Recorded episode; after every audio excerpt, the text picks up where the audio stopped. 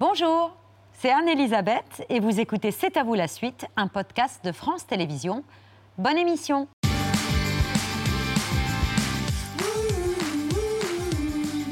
C'est à vous en direct jusqu'à 20h50 avec Patrick, Émilie, Mathieu, Mohamed, Adélaïde de Clermont-Tonnerre, directrice de la rédaction de Point de Vue, Anne Fulda, journaliste, grand reporter au Figaro, auteur de Femmes d'État, l'art du pouvoir, dans lequel il y a un chapitre consacré à cette grande souveraine Elisabeth II, Colombe Pringle, journaliste franco-britannique. Ensemble, on commente cet événement mondial, ce choc, la fin d'une ère, la disparition d'Elisabeth II, annoncée à 19h30 par un communiqué officiel du palais de Buckingham. Quelques mots seulement pour préciser que la souveraine s'est éteinte paisiblement et que Charles est devenu automatiquement roi, qu'il veille sa mère est la reine défunte et qu'il sera de retour dès demain à Londres. Pourquoi de retour dès demain à Londres, Adélaïde En fait, ce qui se passe, c'est qu'il va entamer très rapidement euh, un tour de tous les royaumes, en fait, de toutes les régions euh, d'Écosse euh, et d'Angleterre. Mais avant, il va être proclamé roi. Il y a un comité de proclamation qui va le proclamer officiellement roi. il va y avoir une annonce qui va être faite et au Parlement et dans les différentes institutions de pays, évidemment pour les États dont il, est, il devient de de fait le chef d'État. Donc commence un long périple pour le prince Charles et euh, dans un an, normalement, euh, viendra son couronnement. Dans un an seulement. Dans un an, rappelez-vous, quand euh, la reine Elisabeth perd son père, il s'est passé également un an avant qu'elle puisse être couronnée. Donc, Pourquoi ce délai? C'est honnêtement, en général, pour respecter une période de deuil. En fait, toute la nation va être en deuil. Là, on voit déjà que euh, les, tous les sites internet officiels commencent à avoir la bannière. On voit aussi que euh, dans les rues de Londres, on commence à avoir des, grands panneaux euh, annonçant le décès de la reine pour que les gens puissent se recueillir. Donc on, rentre dans quelque chose qui est très long. Il faudra Avant 10 jours. pour pouvoir célébrer l'avènement d'un nouveau roi qui pourrait ne pas s'appeler Charles. Tout à fait, puisqu'on a plein d'exemples dans l'histoire de la monarchie britannique où finalement ce n'est pas le nom de naissance qui est le nom de règne. Elisabeth, elle, a gardé son nom, mais c'est pas forcément mm. la coutume. Et Charles, rappelons-le, euh, c'est pas un nom qui porte absolument euh, chance à ceux qui l'ont porté, puisque euh, Charles Ier avait été aimablement décapité. Donc, vu que le prince Charles n'a pas une immense cote de popularité, il peut être tenté de changer de nom. Mais est-ce qu'il est con Charles III, en tout cas, dans le. il serait Charles III ou un nom totalement différent. À voir. Patrick Est-ce qu'il est convenu que Charles fasse la tournée des 15 pays qui font partie de son royaume, puisque euh, il y a 14 autres pays en plus de, du Royaume-Uni. En général, la tradition, c'est exactement ce qui s'était passé avec la reine Elisabeth. Peu de temps après son, son avènement, elle était partie faire le tour d'absolument tous, les, pays. Tous. Qui étaient euh, plus nombreux à ce moment-là encore. Qui étaient plus nombreux. Alors c'est vrai qu'ils en ont perdu pas mal jusqu'à la Barbade assez récemment. Euh, donc il y en a plus que. il reste quand même la Nouvelle-Zélande, l'Australie, le Canada. Oui, il en reste quand même et, des très importants. et effectivement, ce sont des pays qui se posent la question. On sait que le sentiment monarchique est beaucoup plus ambigu qu'auparavant, euh, que là, il y a beaucoup de ces pays qui étaient fans d'Elisabeth qui ne seront pas forcément aussi fans de, Charles. Donc un gros travail latent, un âge aussi quand même relativement important, donc il va falloir lui aussi qu'il euh, tienne le choc. L'annonce de la disparition d'Elisabeth, euh, qui est intervenue sur toutes les chaînes, les chaînes du monde entier, il était 19h30, heure de Paris. The following statement has been released. Buckingham Palace has announced the death of Her Majesty Queen Elizabeth II. In a statement, the palace said the Queen died peacefully at Balmoral this afternoon. La reine laisse derrière elle quatre enfants, huit petits-enfants, douze arrière-petits-enfants et 130 millions de sujets. Parmi ces petits-enfants, il y a Harry, qui est arrivé à Balmoral cet après-midi sans Meghan. Un incroyable hasard de circonstances. Je veux dire, il est en Californie, amené une vie de Instagrammeur pratiquement, et le voilà qui justement vient avec Meghan, un pour elle faire son speech, qui d'ailleurs a été un me, me, me and myself, où elle n'a parlé que d'elle Mais bon, c'était pour dire aux femmes qu'il fallait avoir le courage d'eux, mais enfin, c'est pour dire j'ai eu le courage d'eux. Bon. Euh, il devait ensuite aller en Allemagne pour là, c'était pour les Invictus, c'est ça, c'est voilà. Invictus Games. Donc c'est lui qui allait faire son speech, qu'il n'avait peut-être pas forcément préparé. Il a été rapatrié d'urgence à Balmoral. Meghan, where is she? Où est Meghan? C'est quand même intéressant parce qu'elle n'y est pas, elle n'a pas été conviée. Et je pense que ce soir, au-delà du chagrin, au-delà de l'événement historique, au-delà de l'Angleterre qui pleure, au-delà de tout ça, il y a quand même, dans Balmoral, même si les pièces sont grandes, des moments où il va y avoir une conversation en petit comité, parce qu'entre William et Harry, parce qu'il n'était pas prévu qu'ils passent voir la reine, ils avaient refusé, Harry et Meghan, des rendez-vous avec la reine. Là, ils sont obligés de voir la reine. Et quand même, va leur revenir un peu tout ce qu'ils ont fait depuis ce dernier temps, parce que moi, je trouve qu'il s'est très mal tenu au moment de Philippe d'Édimbourg, à la mort de Philippe d'Édimbourg, et tout ça. On comprend que ça soit un adolescent tardif, on comprend qu'il a beaucoup souffert de la mort de sa mère, mais il y a un moment où l'indulgence s'arrête et le devoir reprend. Et on comprend que Meghan n'avait pas compris que d'être la femme de Harry, c'était un devoir. C'est pas un suit, c'est pas un costume. C'est un devoir. C'est-à-dire qu'il va faire son mea culpa ou au contraire la mort de la reine ne va pas apaiser les tensions familiales Je pense que c'est euh, inapaisable pour l'instant. Peut-être on va s'étreindre, mais les Anglais pleurent pas beaucoup. Enfin, en tous les cas, ils ravalent leurs larmes. Et je pense qu'il va y avoir un moment où Charles peut, pour Charles, c'est quand même très douloureux. la mère, la reine, est en partie, je pense, en partie a été affaiblie par l'histoire au moment de la mort du duc d'Édimbourg avec son petit-fils, qui, la façon dont il s'était comporté, par euh, cette espèce d'interview à la Diana euh, avec ah, Oprah, Winfrey, où, on crache dessus. Et il y a le livre qui sort. Donc la reine et Charles ne voulaient pas voir Harry parce que Harry sort ses mémoires. Alors maintenant, comment ils vont faire? Ils ont des contrats partout. Ils ont beaucoup pensé mané, mané, mané mais now, le cœur, la famille, le devoir, la royauté, l'Angleterre, le peuple. Vous êtes en colère, Colombe Oui, moi je suis en colère contre lui. Mais c'est vrai qu'il doit être submergé maintenant, je pense, d'une immense culpabilité, parce que ça fait un moment qu'on le voit de plus en plus mal, Harry.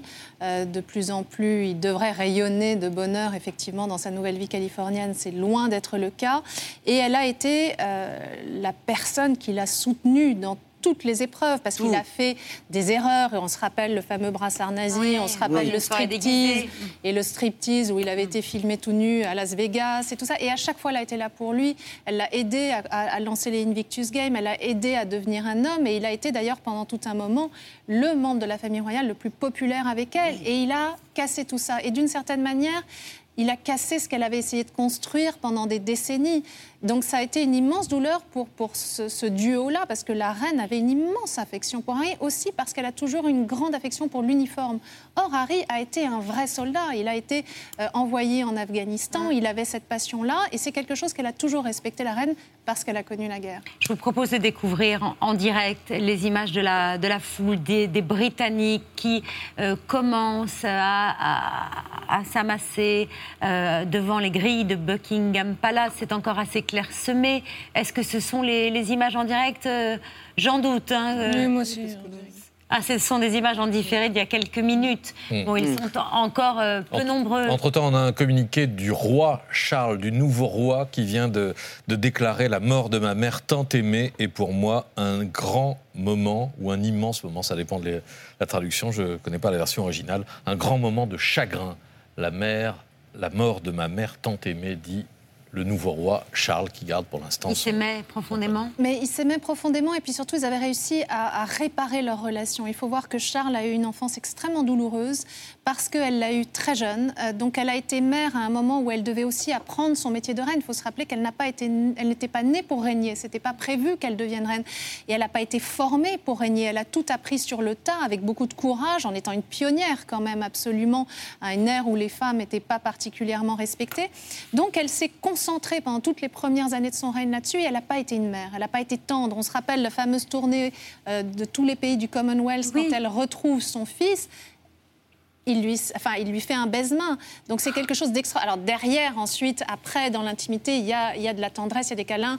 On a vu plein de, de, petits extraits de leurs films privés récemment où elle court à vélo, où elle se roule dans l'herbe avec eux. Mais il y avait quand même pendant très longtemps cette dureté qui fait qu'elle n'a pas été une mère aimante pour ses deux premiers, alors qu'elle a été une mère beaucoup, beaucoup plus tendre et une grand-mère formidable pour les, suivants. Et comme vous nous l'aviez dit, Adélaïde, euh, Listre s'apprête à, prendre la, parole, à s'adresser euh, à la nation britannique. Je pense qu'on aura des extraits de, cette intervention de la Première ministre, la toute nouvelle Première ministre britannique. le calendrier est assez, euh, Insensé. assez incroyable d'avoir une, une nouvelle Première ministre et un changement à Downing Street juste quelques jours avant le, la, mort de la reine. Et deux femmes. Une souveraine à la longévité exceptionnelle, dont la disparition est annoncée par la deuxième femme qui accède au 10 Downing Street. La troisième femme, j'ai oublié Theresa May. Je, vous, prie de m'excuser. Euh, Pourtant, elle était sympathique. Et, et c'est typiquement britannique, le fait que le pouvoir soit beaucoup plus accessible aux femmes en Grande-Bretagne qu'en France, par exemple. Ça, c'est l'un des constats de votre livre Femme d'État. Le, pouvoir au féminin se, conjugue plus facilement euh, chez nos voisins anglais, je dois dire. Euh. Alors d'ailleurs, on a choisi, euh, il y a quatre exemples de... On a trois souveraines, trois des collaborations, des, contributions de trois personnes. Donc il y a Elisabeth Ier, Victoria évidemment et Elisabeth II, et un portrait aussi de Margaret Thatcher, qui ont toutes les quatre incarner le, pouvoir euh, en Grande-Bretagne, parce qu'effectivement, c'est un, pays où c'était assez naturel. Alors que si on compare par exemple à la France, où il y a eu d'abord la loi salique qui empêchait les, les reines d'exercer. Ensuite, la, Révolution française, contrairement à ce qu'on pourrait croire, n'a pas du tout favorisé les femmes, puisque c'est pour, dans la conception euh, des révolutionnaires, elles étaient euh, soit des intrigantes, soit des courtisanes. Euh, donc, on ne va pas rappeler toute la, longue marche que 36 premières, premières femmes ministres au Front populaire, alors qu'elles ne peuvent même pas être élues et ne sont pas non plus éligibles. Première femme Premier ministre. Ni voter. Ni voter. Dans les années droit, de vote, droit de vote, et, droit de vote et, euh, possibilité mm. d'être élu, ça arrive en 44 avec De Gaulle. Donc c'est un, siècle après les, un siècle après les hommes. Et 30 euh, ans plus tard, Elisabeth Borne, également à Matignon.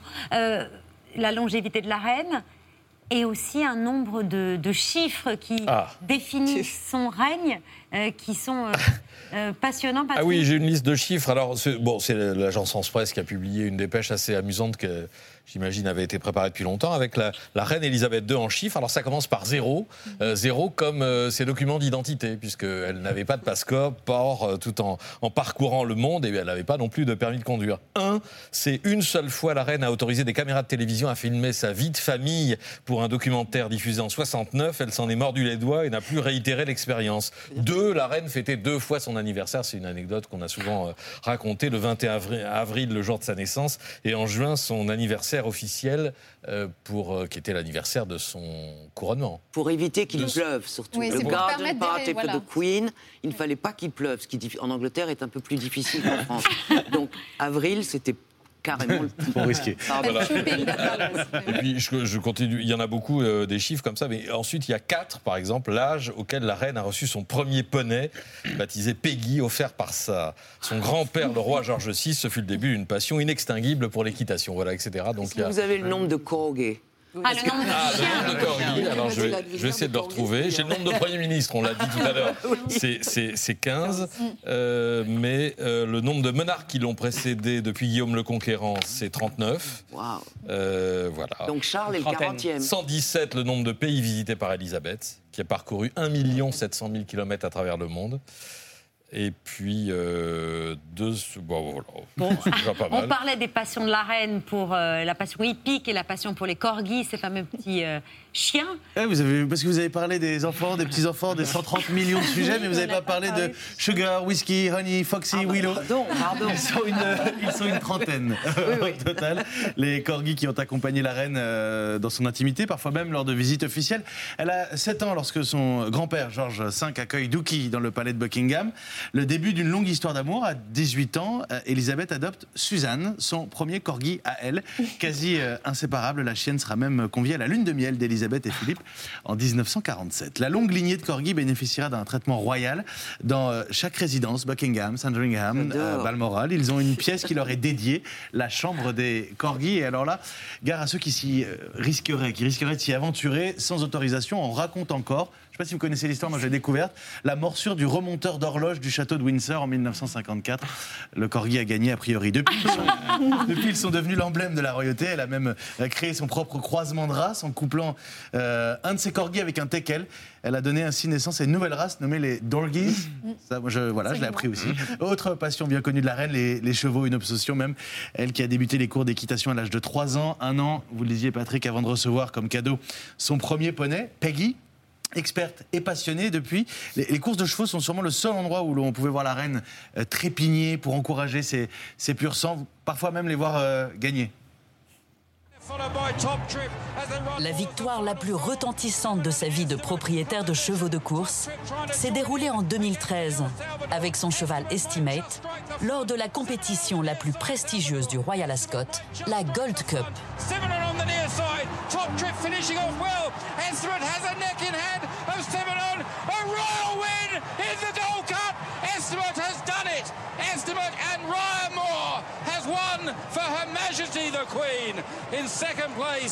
L'émotion est telle que le protocole vole en éclats quand le conseiller équestre de la reine lui prend la main contre tous les usages. Alors là, il y a plus de protocole. Euh, elle pouvait. C'est vrai qu'on a parlé de pas trop de pas de politique ou très très très très peu, euh, pas d'émotion. Mais alors là, on a plus du tout de protocole quand il s'agissait des. C'est pour ça qu'elle est merveilleuse. C'est parce qu'elle peut être comme ça. Et c'est d'autant plus remarquable qu'elle ait réussi à se dominer pendant tout ce temps-là. Et, cette dame, dont j'ai plus le nom, qui lui tient la main. Qui l'a... Oui, c'est John Hammond qui, était, qui est son, conseiller pour les courses, qui est son entraîneur. Et euh, c'est vrai qu'elle avait un sens des chevaux, mais mondialement reconnu. C'est-à-dire qu'elle connaissait euh, tous les croisements sur des générations, elle connaissait tous les résultats de chaque état. Une vraie experte, elle avait cette passion, elle a monté à cheval jusqu'à très très tard. En 93 ans encore, on avait des photos d'elle sur l'un de ses poney. Et quand on dit poney, c'est pas du tout un double poney, c'était un énorme, un énorme cheval. Et même, moi, j'ai eu l'occasion, euh, au prix de l'Arc de Triomphe, de la voir. Il y avait quelqu'un qui avait du mal à faire monter son cheval. Euh, et elle était venue pour voir courir un, de ses chevaux. Et elle a réussi. Elle est venue aider pour faire monter le cheval. En, deux, minutes, elle avait réglé le problème. Donc, c'était quelqu'un qui avait, honnêtement, le, cheval dans le sang, cette passion de l'équitation. Et aussi pour une raison très simple. Pourquoi elle aimait tellement les animaux? C'est que euh, bah, c'était avec eux qu'elle avait une relation d'affection sans inquiétude. Il y a très très peu euh, d'êtres avec qui elle a pu être elle-même en fait. Et c'était le cas avec euh, euh, ces animaux. Et ensuite, c'était le cas avec le prince Philippe, qui était le seul à lui parler d'égal à égal c'était son confident. Son confident, et il y a une vraie relation euh, d'amour et de passion et de tendresse. Il y a, quelque chose d'assez mignon. Il y a des témoins qui racontent que on les voyait euh, se poursuivre dans les couloirs avec le prince Philippe qui lui pinçait la taille ou d'autres euh, parties de son anatomie. Il l'appelait ma petite saucisse, mon chou. Donc c'était le seul au fond qui pouvait se permettre d'avoir un vrai discours et de la faire sentir femme. Et on se souvient que c'était un mariage d'amour. Elle l'a choisi le prince. L'a imposé. Elle l'a imposé à sa famille. Il avait été délégué pour quand son, son père était allé à Dartmouth, à l'école royale euh, navale. Il avait été délégué dans le carrosse de la reine. Elle est tombée folle amoureuse de lui. Elle l'a imposé. Elle avait 13 ans. Elle, ne l'a plus jamais oublié. Et on se souvient de leur mariage. Je crois que c'était le premier événement euh, mondiaux euh, vision. En ah, mondiaux vision. J'ai le nom du roi. Ah. Charles III. Ah oui. Ah, ah Émilie avait raison. Charles III. Donc il garde son, son nom de naissance. C'est la déclaration, c'est dans la déclaration de Listros, hein, la Donc il va euh, lutter contre la malédiction des Charles. voilà. On lui souhaite. Peut-être qu'on aura la déclaration de Listros pardon, dans un instant. Euh, le mariage d'amour d'Elisabeth euh, et, du prince Philippe, c'était le 20 novembre 1947. Proud words of King George. Our daughter has married the man she loves.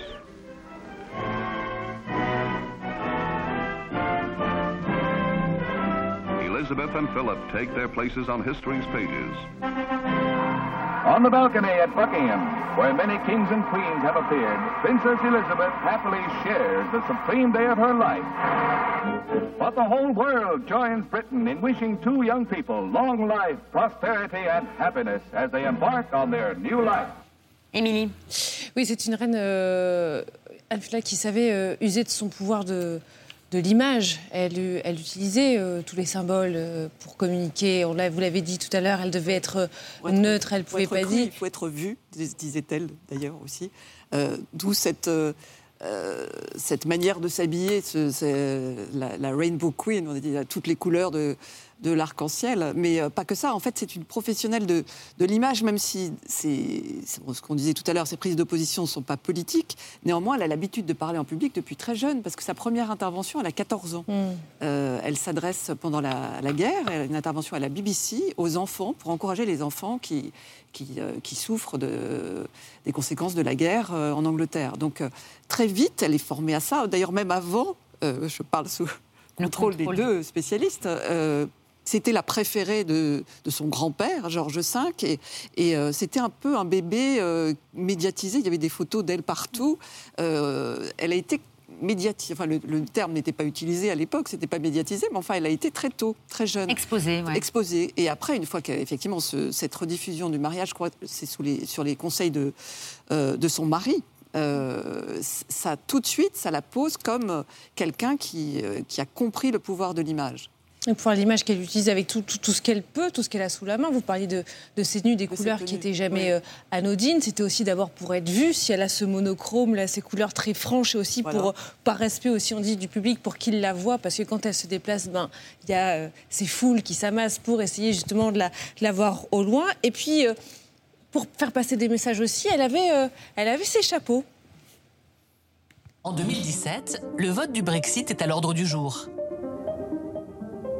La reine, à qui l'on prête des convictions pro-européennes, n'hésite pas à arborer lors de son discours d'ouverture un grand chapeau bleu à fleurs jaunes, qui n'est pas sans rappeler le drapeau européen. Signe de mécontentement royal ou pur hasard stylistique? Substitut de la couronne, les chapeaux d'Élisabeth sont une expression de son pouvoir. Ils savent parler quand la reine se tait.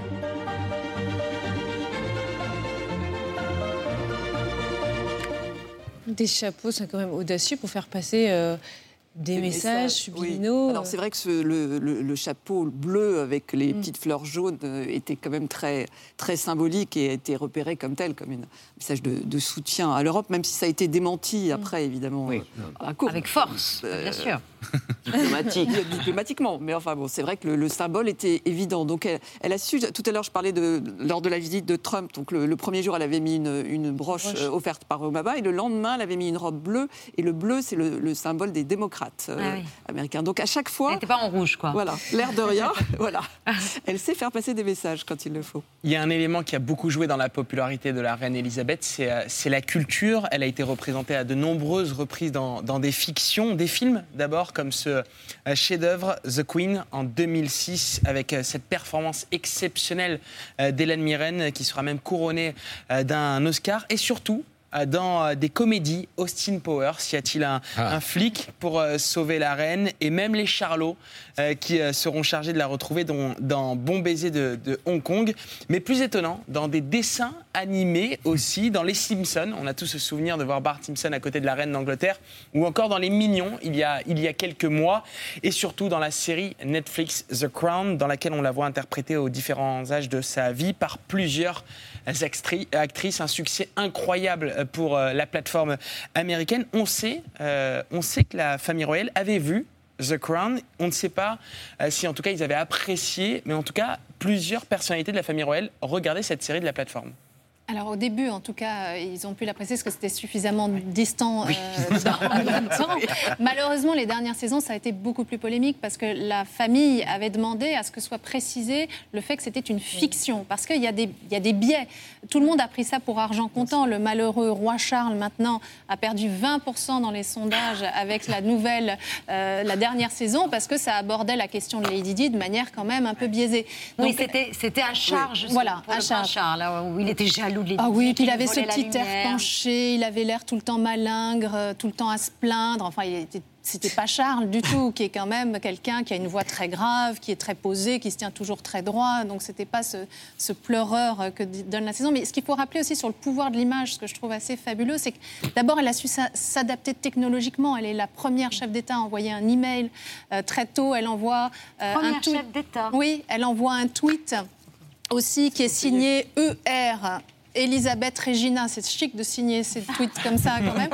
Et elle a su utiliser l'humour. Rappelez-vous, quand elle ah. accepte de participer à cette, ce, petit, ce petit, film avec Daniel Craig, James Bond, et qu'on la voit sauter tout jupon dehors euh, au-dessus du stade pendant les Jeux Olympiques, quand elle a encore récemment euh, joué ce, avec l'ours Paddington, euh, cette petite scène qui a fait tellement rêver pendant le jubilé. Elle avait dit d'ailleurs qu'elle aurait beaucoup aimé être actrice. Elle l'avait dit à France François Hollande. Et ah François Hollande lui avait dit, mais au fond, c'est ce que vous faites. elle dit, oui, mais j'ai toujours les mêmes répliques. mais protégée évidemment par euh, une distance, un devoir de réserve. Euh, elle avait de l'humour, mais c'était pas non plus la reine de l'humour. Elle racontait pas des blagues, même si on, disait que dans la sphère privée, elle imitait euh, Margaret Thatcher. Ah, bon, ça c'est dans The Crown en tout cas. ça, je ne sais pas pour Margaret Thatcher, mais moi j'ai une histoire d'une amie dont la mère était décorée par la reine, donc à Buckingham, une grande famille anglaise. Et l'un des enfants, le téléphone a sonné et la reine a dit You should answer. It must be important. oui, C'est-à-dire, ça, doit, être important. important. Elle n'était pas offusquée, elle avait fait une... pas offusquée. C'est donc un à-propos et un humour, parce que voilà, c'est quand même dans une situation très officielle. Vous parlez de James Bond. Et pour, le plaisir, on l'a beaucoup vu et on vient d'en parler, mais on va revoir cette séquence qui oh, bah était est euh, destinée à l'ouverture des JO de Londres de mm. 2012.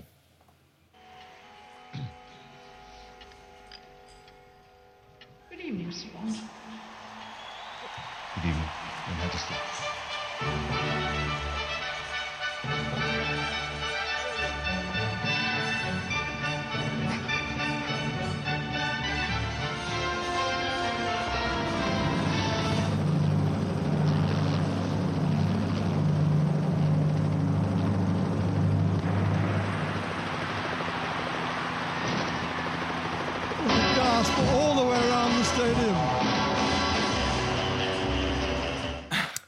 Voilà, c'était formidable séquence. Et puis on a une, on a une quelques coulisses euh, du G7 en 2021. je ne sais pas si c'est 2021. C'était une photo officielle avec d'autres chefs d'État. Hein. How's that? Are you supposed to be looking as if you're enjoying it? Yes, it, it, definitely. if you can, if you could, uh, we, we have been enjoying ourselves in spite of appearances. The guy can look at is, is, is, is just over there.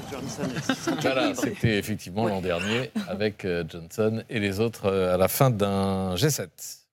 Elle se sentait libre avec Boris Johnson, c'est ça? Bah, parce qu'il avait cette, euh, ce côté de garçon de Eton et tout ça. C'était, euh, il était assez blagueur en général. Il n'était pas du tout conventionnel dans sa façon de se comporter. Il pouvait mettre ses pieds sur la table. Il mm. trouvait que ça se faisait comme il le faisait, ça se fait. Mais justement, c'est à l'inverse. Et donc là, euh, il lui, oui, c'est ça. Et donc quand il lui parle comme ça, ils sont entre eux. C'est un peu au club là.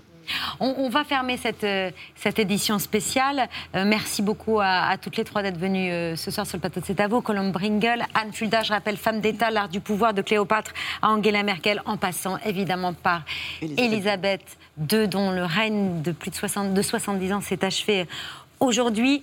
Dès ce soir, évidemment, édition spéciale de Point de vue Adélaïde de Clermont-Tonnerre avec deux une qu'on vous propose de découvrir euh, ce, soir dans C'est à vous. Le premier rappelle la légende, Elisabeth II, et euh, la deuxième une dit tout simplement merci Majesté, la reine est morte, très belle. magnifique. Et la, photo de, l'autre la photo de l'autre de point de vue. Euh, merci Majesté, je me suis trompée. Euh, non, en fait c'est l'édito à l'intérieur. C'est vous qui le signez cet oui, édito. Absolument. Et bientôt des unes avec Charles La reine est morte, c'est un de ses portraits qu'elle avait fait faire, parce qu'elle demandait à des photographes. On était très heureux d'avoir l'exclusivité de ce portrait qui est très symbolique en fait du passage du temps. Avec les yeux fermés d'Elisabeth II qui pose devant l'objectif. Merci Majesté. C'est probablement le, sentiment qui, un sentiment de gratitude euh, qui doit régner euh, avec euh, la tristesse de cette annonce. Louis Amar, on vous retrouve. Vous êtes à Londres pour cet avou. Vous avez pris l'Eurostar dès que les premières nouvelles préoccupantes sur la santé d'Elisabeth II nous sont parvenu. Vous, vous êtes arrivé il y a quelques minutes, mais vous étiez présent à Londres au moment où l'annonce officielle a été faite. Qu'est-ce que vous avez constaté autour de vous? Quelle était l'atmosphère?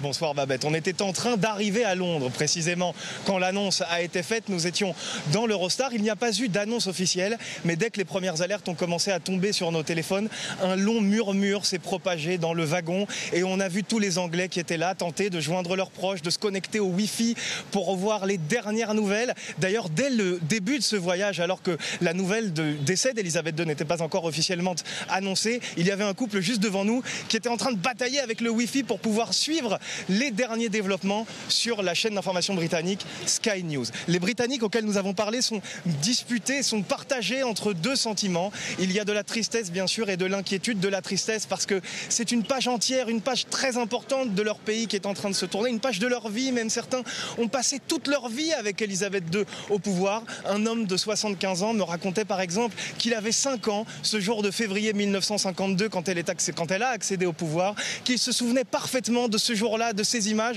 Et à l'évocation de ce souvenir, les larmes lui sont très vite montées même chose pour sa femme qui nous disait qu'elle aurait du mal à contenir son émotion dans les prochains jours. Émotion, il faut le dire, un petit peu moins partagée par la jeune génération d'Anglais. Nous avons parlé à des trentenaires dans le train qui expliquaient qu'ils avaient moins d'attachement à la personne de la reine, à l'institution de la monarchie. Ça devait bien finir par arriver un jour, nous a dit une jeune fille, ajoutant que la reine avait été dûment célébrée au mois de juin, au moment de son jubilé, des 70 ans de son règne, et que c'était en quelque sorte un adieu avant la lettre. Et puis, je vous le disais, il y a de la tristesse, mais aussi beaucoup d'inquiétude, de l'inquiétude quant à l'avenir du pays, parce que la reine incarnait la stabilité du système institutionnel britannique. C'est ce que nous disait un homme. Il disait la reine est beaucoup plus populaire dans le pays que le reste de sa famille, et il n'est pas sûr, en tout cas c'est la crainte partagée par beaucoup d'Anglais ce soir, son succès puisse aussi bien tenir ce rôle. Merci beaucoup, Louis Amar, en direct de St. Pancras. Alors, c'est la gare euh, de l'Eurostar à Londres. Vous étiez en direct avec Anaïs Ricouli. Et puis demain, Mathieu Béliard va partir à Londres pour vous proposer en direct un 5 sur 5 spécial. Euh, demain, en direct de Londres, euh, Mathieu. Qu'est-ce que vous attendez là? Filez faire votre valise? parler aux Anglais, en fait. ce que disait Colombe tout à l'heure. On se quitte sur la déclaration de la Première ministre Liz Truss annonçant aux Britanniques et au monde entier la disparition d'Elisabeth II. We're all devastated by the news that we have just heard from Balmoral. The death of Her Majesty the Queen is a huge shock to the nation and to the world. Queen Elizabeth II was the rock on which modern Britain was built. Elis Truss annonçait que le roi était désormais Charles Sa Majesté Charles III. Sa Majesté Charles III. Donc, la reine est morte, vive le roi. Les Anglais devront désormais chanter God Save the King. Et je pense que les langues vont un peu fourcher dans, les, dans les mois euh, qui suivent. On n'a jamais connu ça. On n'a jamais connu. Ah, ah non, bah, si. Ah non, pas de notre vivant. Ah, je pensais que oui, oui. Mais ça va pas. Non, ça ne va pas. Merci beaucoup encore, cher Colombe Pringle, Anne Fulda, Adélaïde de Clermont-Tonnerre. Donc, édition spéciale de Point de vue disponible dès ce soir, dès maintenant, euh, sur le site internet du magazine et samedi en kiosque. Euh, j'imagine qu'on qu'on aura besoin de vos lumières dans les jours et les semaines qui viennent. Merci beaucoup à toutes les trois. Merci à toute l'équipe pour cette édition spéciale. On se retrouve dans un instant avec François Cluzet et José Garcia qui ont eu la gentillesse de patienter mais qui sont restés pour nous présenter leur film Canaille au pluriel, parce qu'il y a quelques canailles dans ce film, il n'y en a pas qu'une, mais tout de suite c'est le vu, ce qu'il ne fallait pas rater hier à la télévision.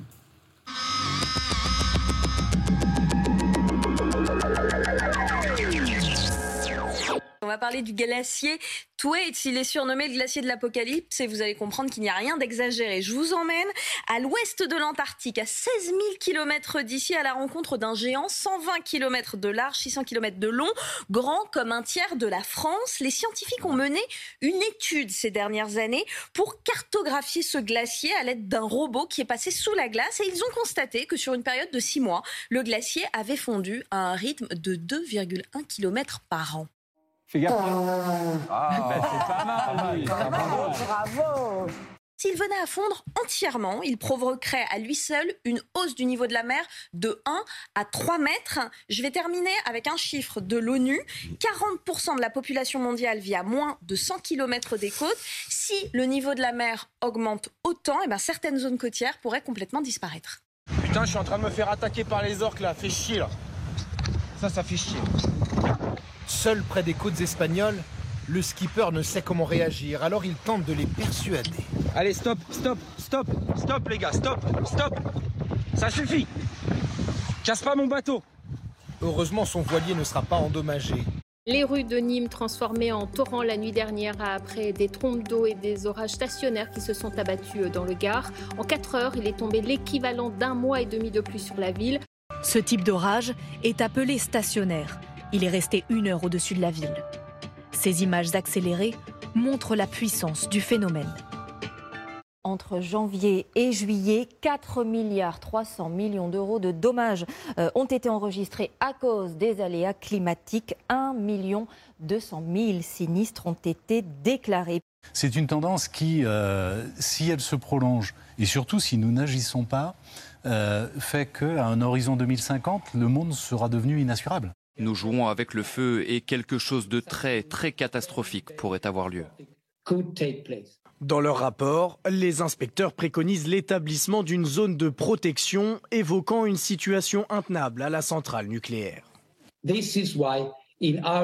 C'est pourquoi, dans notre rapport, nous proposons la mise en place d'une zone de protection de la sûreté et de la sécurité nucléaire limitée au périmètre et à l'usine elle-même. Il y a tout simplement chez les hommes un besoin de ravager, un besoin de frapper à mort, d'assassiner et de s'enivrer, de violence. Et tant que l'humanité entière, sans exception, n'aura pas subi une grande métamorphose, la guerre fera rage. Tout ce qui a été construit, cultivé, tout ce qui s'est développé sera tranché et anéanti pour recommencer ensuite. Le cri d'alarme des peuples indigènes, 26% de la forêt amazonienne sont détruits et c'est irréversible. Il faut tout faire pour protéger ce qu'il reste du poumon vert de notre planète. 12 millions d'hectares partis en fumée. L'équivalent d'un quart du territoire français. Plus de 3 milliards d'animaux tués ou déplacés. Et dans le ciel, 200 millions de tonnes de carbone rejetées dans l'atmosphère.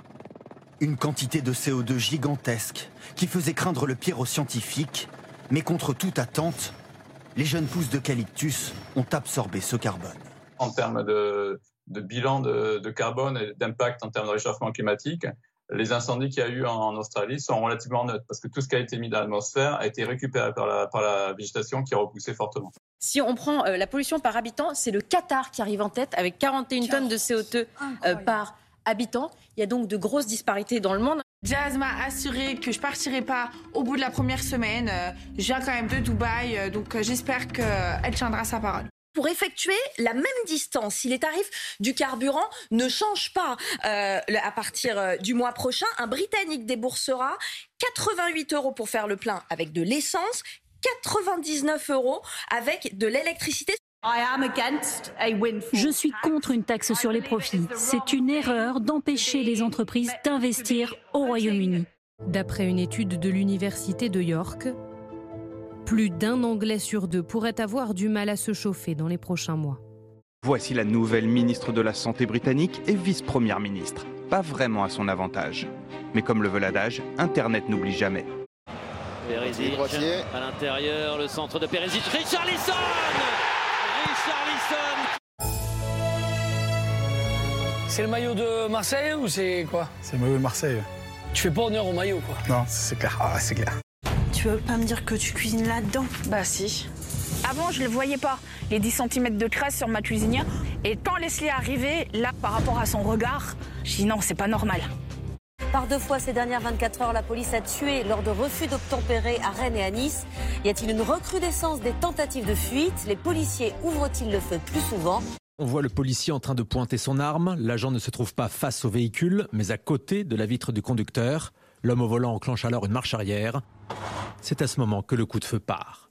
Cette phrase de, Pierre Teilhard de Chardin qui disait La vraie manifestation de la force, c'est la douceur.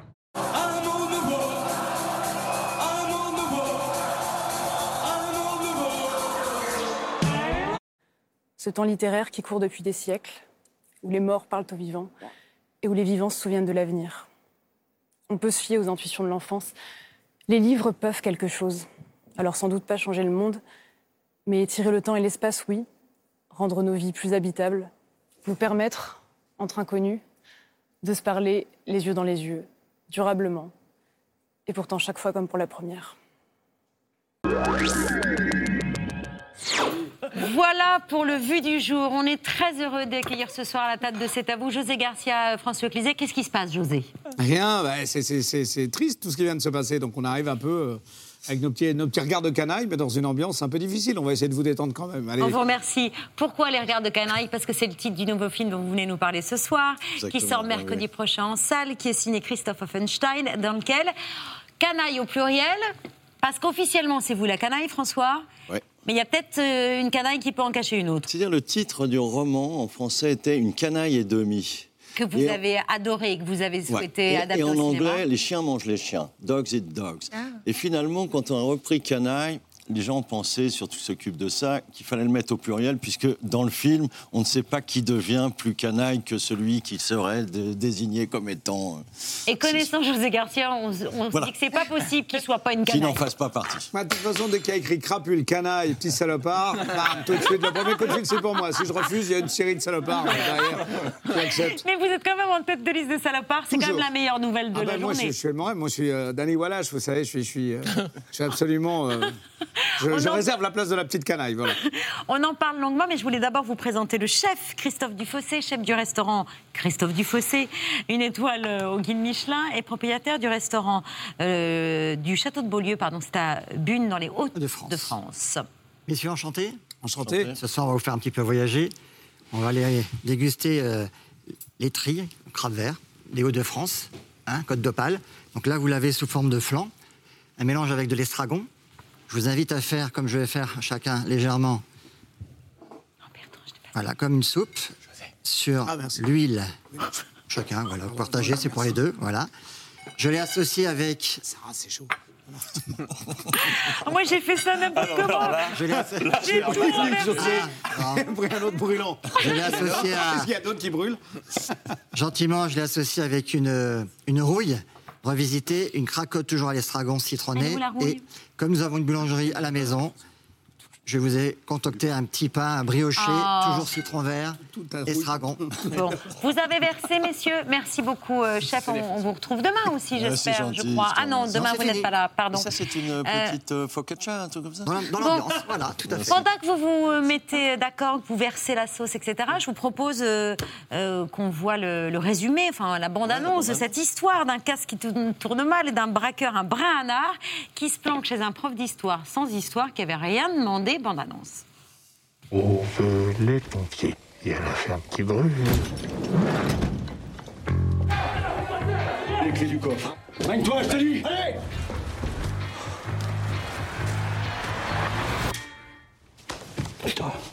Ta gueule. Mais qu'est-ce que vous voulez? J'aime quoi, ton nom? Elias. C'est dégueulasse ton truc. Vous restez combien de temps? Faut que ça se calme dehors. Les œufs. Vous avez l'air de bonne humeur aujourd'hui. Ça vous va drôlement bien de baiser un bon coup avant de venir bosser. Je veux le dossier du braquage. Il y a bien une infirmerie dans ton bahut. Bonjour, madame Davernas. Tu lui dis qu'elle vienne me recoudre. Une plaie par balle. C'est le péteux que tu veux. Attention, hein, prends pas le melon, tu vas faire péter ta mise en pli. Choupette Oh, merde. Qui peut me résumer la guerre froide Vous êtes nouvelle? Je travaille à la police judiciaire. Vous le connaissez? Je commence à en avoir marre Ce qui serait bien, c'est que tu t'en ailles. Et j'ai pas envie de finir en prison à cause de toi. Parce qu'il y a un flic qui se pointe, tu balises On va doucement, doucement, je sais, mais il faut que ça accroche. Hein C'est qui la choupette maintenant Bon, au-delà des looks absolument improbables que vous assumez, euh, euh, votre brushing à la Bobby Ewing euh, d'un côté, et puis ce, ce- look canard euh, qui caractérise votre personnage, c'est deux personnes que tout oppose euh, et qui finalement euh, vont avoir une complicité totalement inattendue. Vous, votre truc, c'est de le bousculer, de le choquer. Ce prof d'histoire sans histoire, que du doliprane en suppôt, qui mange du bacon euh, vegan, qui s'appelle du bacon, euh, jusqu'à ce qu'il change d'état d'esprit. Et c'est ça qui est intéressant. Oui, c'est après l'avoir dominé, finalement, j'ai une certaine sympathie pour ce prof, surtout qu'il manque de confiance. J'ai le sentiment que je peux l'aider, une espèce de, de compassion, comme ça, en disant Mais enfin, réveille-toi, c'est toi le chef. Surtout qu'il a des problèmes, des soucis avec son club de baseball. J'essaye de lui dire qu'il a les épaules pour devenir président de ce club. Et ensuite, j'ai fouillé un peu dans ses affaires, j'ai vu qu'il écrivait un bouquin sur l'école labo. Et j'insiste auprès de lui en lui disant Mais non, mais l'école labo, ça s'est pas arrêté en 45 ça continue de nos jours. Il faut aller jusqu'au bout de ça. Et ensuite, ben, une espèce d'amitié, une soupçon d'amitié naît entre nous. Mm. Les rôles sont inversés sans cesse. Mais comme je suis un petit peu, euh, déjà un petit peu dans la marge, que Doria aussi est un petit peu dans la marge. Il joue un flic. On devient un petit peu des prédateurs les uns pour des autres. Vous voyez ce que je veux dire? J'apprends vite. Donc en fait, à force de me faire bousculer, de prendre des petits suppos, justement, comme vous dites, euh, assez légers, passe un petit peu à du brutal. Voilà, donc on, se transforme, on, s'invente. En fait, canaille, la définition de canaille dans le dictionnaire, c'est personne méprisables, des personnes méprisables. Et en fait, on est déjà tous un petit peu, ce sont des personnages qui ont été euh, humiliés, euh, euh, qui sont cabossés par la vie, qui sont obligés de se, se contenir. Alors le seul qui arrive, qui est plutôt honnête. Explose. D'ailleurs, qui est le seul personnage, je pense, le plus honnête de nous trois. Voilà. Euh, c'est- hum, François. Euh, et lui, il est en révolte contre la société. Mais nous, en fait, on est déjà dans une espèce de, de marge euh, qui n'est pas vraiment avouable. Et Doria, c'est pareil, elle est flic, mais elle est déjà aussi dans une marge. Et, et voilà, c'est ça qui est bien, c'est qu'il y a une, beaucoup d'amoralité. En fait, c'est assez amoral. Oui, ça vous intéresse, ça Amoral, c'est oui. Et assez jouissif, quoi. Oui, il y a des scènes hilarantes, et puis euh, vous êtes toujours sur le fil de rasoir, et puis ce côté psychorigide, euh, vous le cultivez avec beaucoup de talent, euh, José. C'est vrai. Vous savez, les gens en psychorigide, c'est- très intéressant. Vous savez, les, journaux sont pleins de faits. Enfin, tous les faits divers euh, comme ça, c'est toujours un type nickel, propre. Chez lui, c'était nickel. Et puis à un moment, vous regardez dans le jardin. Et, Et puis il y a du monde sous la terre. Il y a toujours, voilà. Super poli. Ouais, c'est ça, souvent, hein, on me dit, oh, bah, il était gentil, bonjour. on le voyait tous les matins, pas un mot plus haut que l'autre. Et à un moment, bim, on rentre dans un McDo. ça s'énerve un peu. Euh, François Cluzet. Bon, oui. Bon, non, non, je t'en prie, bon Non, Paco. je sais pas, tu voulais C'était ton là anniversaire hier, je t'en prie, euh, bon anniversaire, c'est ta question. oui. François Cluzet, euh, en révolte, pas le personnage là, mais le. Vous, vous-même, c'est quelque chose qu'on a déjà vu euh, parfois sur des, devant des micros, sur des, des plateaux télé. On m'a confié une archive vieille de 35 ans. Vache. 1987, vous voyez, le temps passe. hein. Euh, 35 ans où, avec. euh, on vous demandait euh, comment votre rapport à la société, comment vous vous positionnez dans le débat public, et vous disiez je suis pas un artiste engagé, je suis un artiste concerné. Regardez. Un tel privilège, ce métier, il faut quand même, euh, même si c'est un métier difficile, même si on souffre, ou même tout n'est pas rose, mais c'est un tel privilège que je trouve que la douleur, elle existe. Elle existe en Afrique, elle existe partout. Et moi, je suis concerné. Je suis concerné par le sida, je suis concerné par la grosseur, je suis concerné par les lesbiennes, je suis concerné par les Africains, je suis concerné par tout. Je suis pas concerné uniquement sur mon 1m74 de François Cluzet, gagnant beaucoup d'argent et étant maintenant un acteur de cinéma. Parce que ça, c'est pas très intéressant. Les comédiens, ça doit fermer sa gueule et jouer ou ça doit aussi s'exprimer et prendre des positions? Mais je trouve qu'un acteur, c'est fait pour distraire. Et donc, je n'aime pas trop les partis pris. Pourtant, je suis quelqu'un de très politisé et j'ai euh, vraiment de grandes idées ancrées dans la tête. Ah, elle est bien cette archive. Ah ouais. Ouais, très bien. hein. Bien prétentieux. déjà. Pas prétentieux, c'est vachement bien. Mais toujours ça, concerné? Non, mais la première interview que j'ai donnée, c'était dans Libération. On me demandait qui vous êtes. Je dis, je suis une grosse dame noire lesbienne. Pourquoi? Parce que j'étais toujours passionné par la défense des minorités. Et je sais pas, c'est le fait d'avoir été mon enfance Ouais. euh, comme ça. Et je, je trouve que, c'est pour ça que des fois, même par impudeur, je parle de mon enfance, mais je me dis si jamais il y a un môme qui regarde et qui va pas bien, il, peut- il peut se dire que peut-être un jour il sera acteur et que tout ira mieux, quoi. Donc, euh, bon, de fait, de toute façon, notre métier, c'est un métier terriblement impudique. Ce qui intéresse les gens, c'est notre intérieur plus que notre extérieur encore. Oh, si, Donc- aussi. Ah bon Pardon. Non, non, mais non, ce que je veux dire, c'est que euh, finalement, jouer, c'est un peu dévoiler. Surtout quand on s'abandonne dans un cinéma, même dans ce film-là où on a eu la chance d'avoir un metteur en scène qui nous a laissé beaucoup de liberté. Bon, c'est une comédie, mais, mais on sent bien qu'on pourrait en dire plus, quoi. C'est et puis je sais pas, il y a des. euh, moi, j'ai j'ai beaucoup d'admiration pour Stéphane Hessel. Indignons, indignez-vous. Et voyez le type qui a vraiment passé, euh, passé l'âge de, de s'emmerder à s'occuper euh, de la jeunesse qui d'un seul coup nous mobilise en nous disant euh, trop d'injustice, il faut ouvrir sa gueule.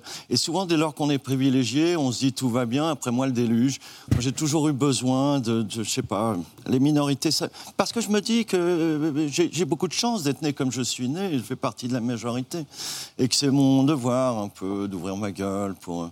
Il y a- des choses qui.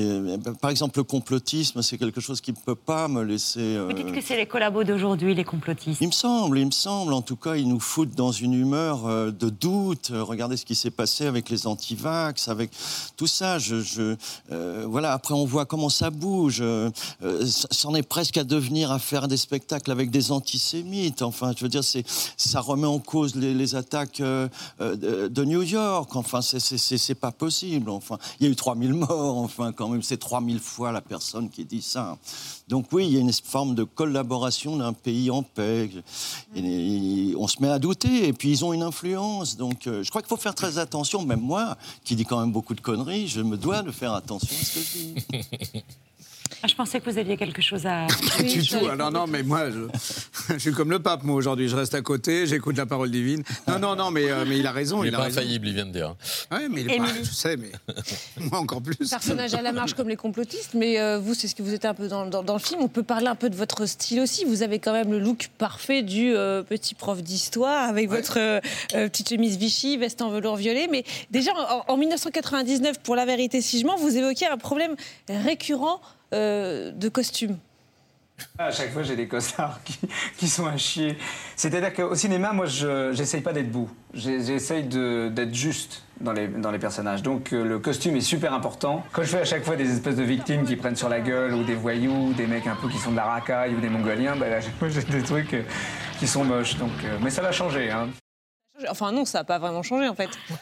Non, mais c'est très important parce que regardez là, euh, dans, dans Canaille, il y a- un vrai travail extraordinaire de la part de, de Gérald Portenard et de Camille Rabineau, qui sont les, costumiers et, euh, et coiffeurs. Euh, parce qu'ils ont réussi à m'enlever moi toute testostérone en 5 secondes avec les vêtements et comme François est obligé de prendre mes, mes vêtements après, c'est lui qui devient pathétique. On n'a plus du tout peur de lui parce qu'en fait les vêtements sont transformés, les cheveux euh, font qu'on est euh, voilà que moi j'arrive, j'ai une tête de prof d'histoire, de mec plutôt assez doux et tout. Et dès qu'on met les vêtements et, et François lui il arrivait avec une espèce de, de cheveux hirsutes, le costard sauvage. avec des trucs un peu larges, des bottes, il avait des, des grosses bottes de moto et tout. Et ça fait la blague et ça fait le truc et ça c'est une aide extraordinaire parce que en fait d'entrée vous vous dites Jamais, jamais je vais me révolter. Vous voyez ce que... Et moi-même, j'ai même pas envie de me révolter. Ma petite chemise Vichy, qu'est-ce que je fasse? Même quand je lève le bras, euh, Et là, ça dit quoi votre look euh, total blanc? Là, je sors directement d'HP, j'y retourne dans 5 minutes. On laissait juste une parce que, bon, bah, l'histoire de la reine, ils m'ont dit, bah, elle va t'aérer, mais j'y retourne.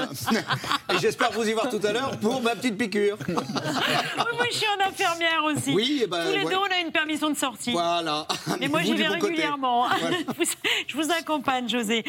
Canaille, c'est dans les salles mercredi prochain, le 14 septembre, avec Doria Tillier, François Cluzet, José Garcia. Merci de votre indulgence, merci de vous être adapté, parce qu'on aurait dû vous recevoir plus longuement. On se rattrapera. C'est promis.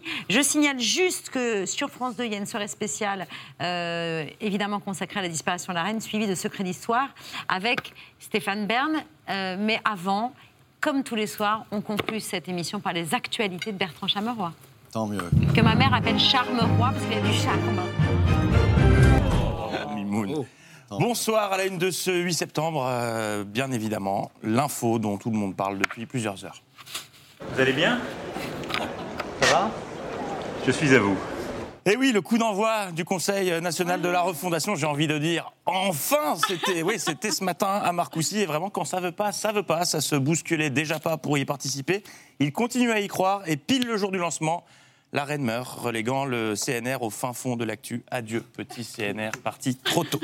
Dans le reste de l'actualité, Nicolas Dupont-Aignan était ce matin l'invité de Sud Radio. Alors attention, faut être bien réveillé quand on est invité là-bas parce qu'on veut vous faire parler d'un maximum de sujets en un minimum de temps. Pourquoi ce boycott de beaucoup Vous nous le direz. La crise de l'énergie, l'inquiétude sociale, les refus d'obtempérer, la police qui ouvre le feu. Et puis la droite aussi, peut-être dans tous ces États en cette rentrée. Waouh, waouh, il est 7 heures, on se calme, ça faisait beaucoup trop d'infos pour Nicolas Dupont-Aignan qui s'est fait un claquage au cerveau. Il, il déclare carrément la guerre quasiment à l'Ukraine. Euh, il, il fait n'importe quoi sur l'électricité. À l'Ukraine Il- À l'Ukraine, bah oui, puisqu'il a dit, il a dit dans sa dernière conférence de presse, nous sommes en guerre. Oui, mais pas contre Bah oui, mais la guerre, bah si, il a dit nous sommes en guerre. Et il a ajouté l'Ukraine. contre la, contre la Russie. Non, non, oui, enfin contre l'Ukraine, bien sûr, contre Oui, la Russie. ah bon Allez, petit Ah café et, et ça ira. Au même moment sur France 2, euh, Marion Maréchal de petit déjeuner avec Thomas Soto. Et que mange Thomas Soto pour le petit déj? Des bananes. Mais pas seulement, de la Marion Maréchal Le Pen aussi. Ah, pardon. Vous lui dites quoi Euh, Oui, tu as raison, Eric, ou détends-toi, descends un peu de ton poney, tu as fait 7% à la présidentielle, tu as zéro député au suivant. Les Français finiront par nous donner raison sur le moyen long terme. Sauf que les faits, c'est que le Rassemblement national, lui, a 89 députés. Étant donné qu'il est arrivé à 19% et qu'il a fini à 7%, les gens Ouais. se disent c'est Bah, une 19% déception. dans les sondages et 7% Et- et dans c'est les un. Merci Marie Maréchal d'être venue dans les Merci à Merci à vous. vous. Et bonne journée. Dans la famille euh, Le Pen, après la nièce, je demande la tante Marine Le Pen fait sa rentrée médiatique et avec elle celle de ceux qui veulent se faire très bien voir de- par la patronne. Et voici les grands gagnants du Top Fayot. Je m'inscris moi dans la continuité de, de- de ce qu'a fait Marine Le Pen. Elle a, elle a récupéré le mouvement, a été élue présidente du mouvement en 2011 pour en faire un grand parti de, de gouvernement. Ce serait totalement au service de, de la présidentielle 2027 de Marine. Et on pousse pour que Marine soit notre candidate en 2027. Donc pour vous, il ne faut pas qu'il y ait un autre candidat que Marine Le Pen en Je pense que c'est la meilleure. Ah oui, mais le vainqueur haut la main du Top Fayot, c'est Jordan Bardella. Ce matin sur CNews, il était à deux doigts d'arracher sa chemise pour dévoiler un tatouage Marine, Marine je t'aime. En national, notre famille de pensée, celle des amoureux de la France, a une candidate naturelle euh, dont euh, la, la légitimité, la popularité n'a absolument aucun égal. C'est évidemment Marine Le Pen. Euh, je sais ce que je lui dois, je serai toujours à ses côtés. Quant à sa candidature en 2027, c'est évidemment elle Get a room. On en vient à l'info du jour. La disparition de celle qui aura passé une bonne partie de sa vie à ouvrir des rideaux. Toujours avec élégance. La reine Elisabeth, il était un peu plus de 13 heures lorsque la dépêche inquiétante est tombée. Nous avons des images du téléphone de Stéphane Bern au même moment. Faute de Stéphane Bern, les chaînes info se sont rabattues sur le seul autre contact royauté dispo dans leur répertoire. Nous sommes également en direct avec Stephen Clark, journaliste britannique. On est en direct avec Stephen Clark. Tout de suite, nous sommes en direct avec euh, Stéphane Clark. Et s'il est intermittent, il a fait ses 507 heures en une journée seulement, ce qui est un exploit. Et édition spéciale, euh, événement exceptionnel, édition spéciale partout, mais les chaînes info ont peut-être basculé un poil trop tôt. On dit que la reine est malade. Malade de quoi? On ne sait pas.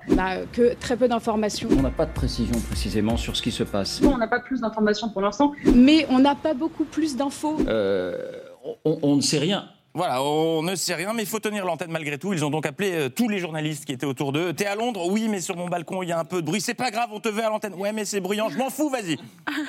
vient d'être nommé Premier ministre. Cette dernière a d'ailleurs euh, publié un message sur Twitter. Euh, le pays entier est préoccupé par les... Je suis désolée, il y a beaucoup de bruit autour de moi. Merci Marie pour euh, ces précisions. Sur CNews, Franz-Olivier Gisbert était venu avec ses infos. Petit mémo, le jour où je commence à être fébrile, c'est pas la peine qu'il se déplace euh, sur un plateau. Anne euh, euh, a divorcé parce que bon, euh, on, lui a fait des cornes. Il riait tout le temps, un petit verre dans le nez aussi. Euh, le prince Charles était un ragueur. Moi, j'ai vu, j'ai assisté à des scènes, euh, bah, draguant très lourdement Elisabeth Guigou.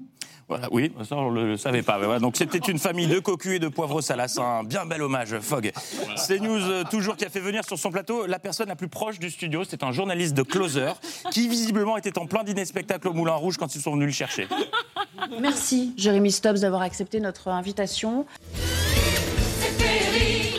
Uniquement parce qu'il porte une veste blanche. Ouais, c'est gratos. Oh, vous savez, là que tu vas très vite. Et mais je ne savais pas. Non, mais José, c'est une chemise blanche. C'est différent. Édition spéciale. Encore et toujours. Avec une euh, pensée particulière pour David Pujadas qui a dû passer une sacrée belle fin d'après-midi. On va découvrir ces images. Alors on ne les voit pas, euh, les fils et petits-fils, euh, mais on voit leur voiture qui arrive. euh, Non, alors c'est l'image en direct qu'on voit là de, de Balmoral. Non, c'est pas une image en direct, visiblement. En tout cas, c'est l'arrivée des princes Andrew. Alors ça n'est pas du tout euh, Balmoral, mais on va peut-être voir cette image de Balmoral. J'imagine qu'on va m'informer. Alors on a, on a plus le, on a plus le, on a plus le live, nous dit-on. On n'a pas non plus mis en boîte ces images. Eh ben, allez tous vous faire cuire le cul. Moi, je, je, je rends au micro. Et en plateau, ils n'avaient pas prévu de parler de la reine, mais les invités étaient déjà calés. Euh, mais bon, ils étaient là, ils étaient maquillés, donc ils ont trouvé un point qui pouvait les raccrocher à l'actualité royale. J'ai le plaisir d'accueillir le général Dominique Trinquant. Euh, bonsoir euh, Dominique. Euh, quand on vous a dit que, eh bien, on allait évidemment se concentrer sur ce qui est en train de se passer en Grande-Bretagne et exceptionnellement pas sur l'évolution de la situation en Ukraine, vous avez dit j'ai des choses à dire. Pourquoi? Parce que vous êtes à moitié anglais. Eh oui. Eh oui, vous deviez parler de l'Ukraine, mais vous êtes à moitié anglais. Allez, bougez, pour on va parler de la reine. Alors non, David, euh, monsieur n'est pas à moitié anglais, monsieur est l'Angleterre, et il en est très fier. Oui, j'ai fait l'école de guerre anglaise euh, en 1989. Le- je suis membre du Royal College of Defence Studies de Londres. J'ai fait en 99. Beaucoup de stages dans l'armée anglaise, dans la garde anglaise et en opération euh, dans la force de réaction rapide en Yougoslavie, qui a été franco-britannique en 95. Donc je crois que je connais bien l'armée britannique. Voilà. Et par ailleurs, je mange des after eight, donc je connais un petit peu le pays, mon petit bonhomme. Et on referme ces actualités avec cette phrase de François Hollande lors de la venue de la reine à l'Élysée en 2015 pour l'histoire. Vive le Royaume-Uni et vive la France. Vive le Royaume-Uni, merci Majesté, à demain. Bravo Bertrand Chameroy. Merci beaucoup François, José, Canaille. C'est mercredi prochain en salle et puis on salue le président du jury euh, du festival du film britannique euh, de Dinah. Eh oui, de Donc Dinah, vous pourrez ouais. aller témoigner sur la. Faut aller sur LCI, euh, Ah, Ouais, non, mais je sais, moi, je, vais, je vais raconter plein de trucs sur la Royal Navy et tout ça. Bah, vous, bah, voilà. Vous êtes légitime autant que le général Trinquant, euh, je désespère José. pas demain, une fois que je serai sorti, une petite heure encore d'aller sur les plateaux. euh, On compte de vous. métaux, voilà. Vous nous envoyez les images. On relaiera sur les réseaux du 28 euh, septembre au 2 octobre avec Alice Post. Alice, Alice Paul, Paul. Oulaya Mamra et Hugo Gélin. Mille merci. Merci de votre indulgence. Merci, Merci à vous, vous. chers téléspectateurs, d'avoir suivi euh, C'est à vous ce soir. On se retrouve demain en direct. On se vers Vincent pour, saluer, euh, pour vous saluer, vous embrasser et euh, vous donner rendez-vous. Cette phrase n'aura jamais de fin. Bisous, ciao. Bye.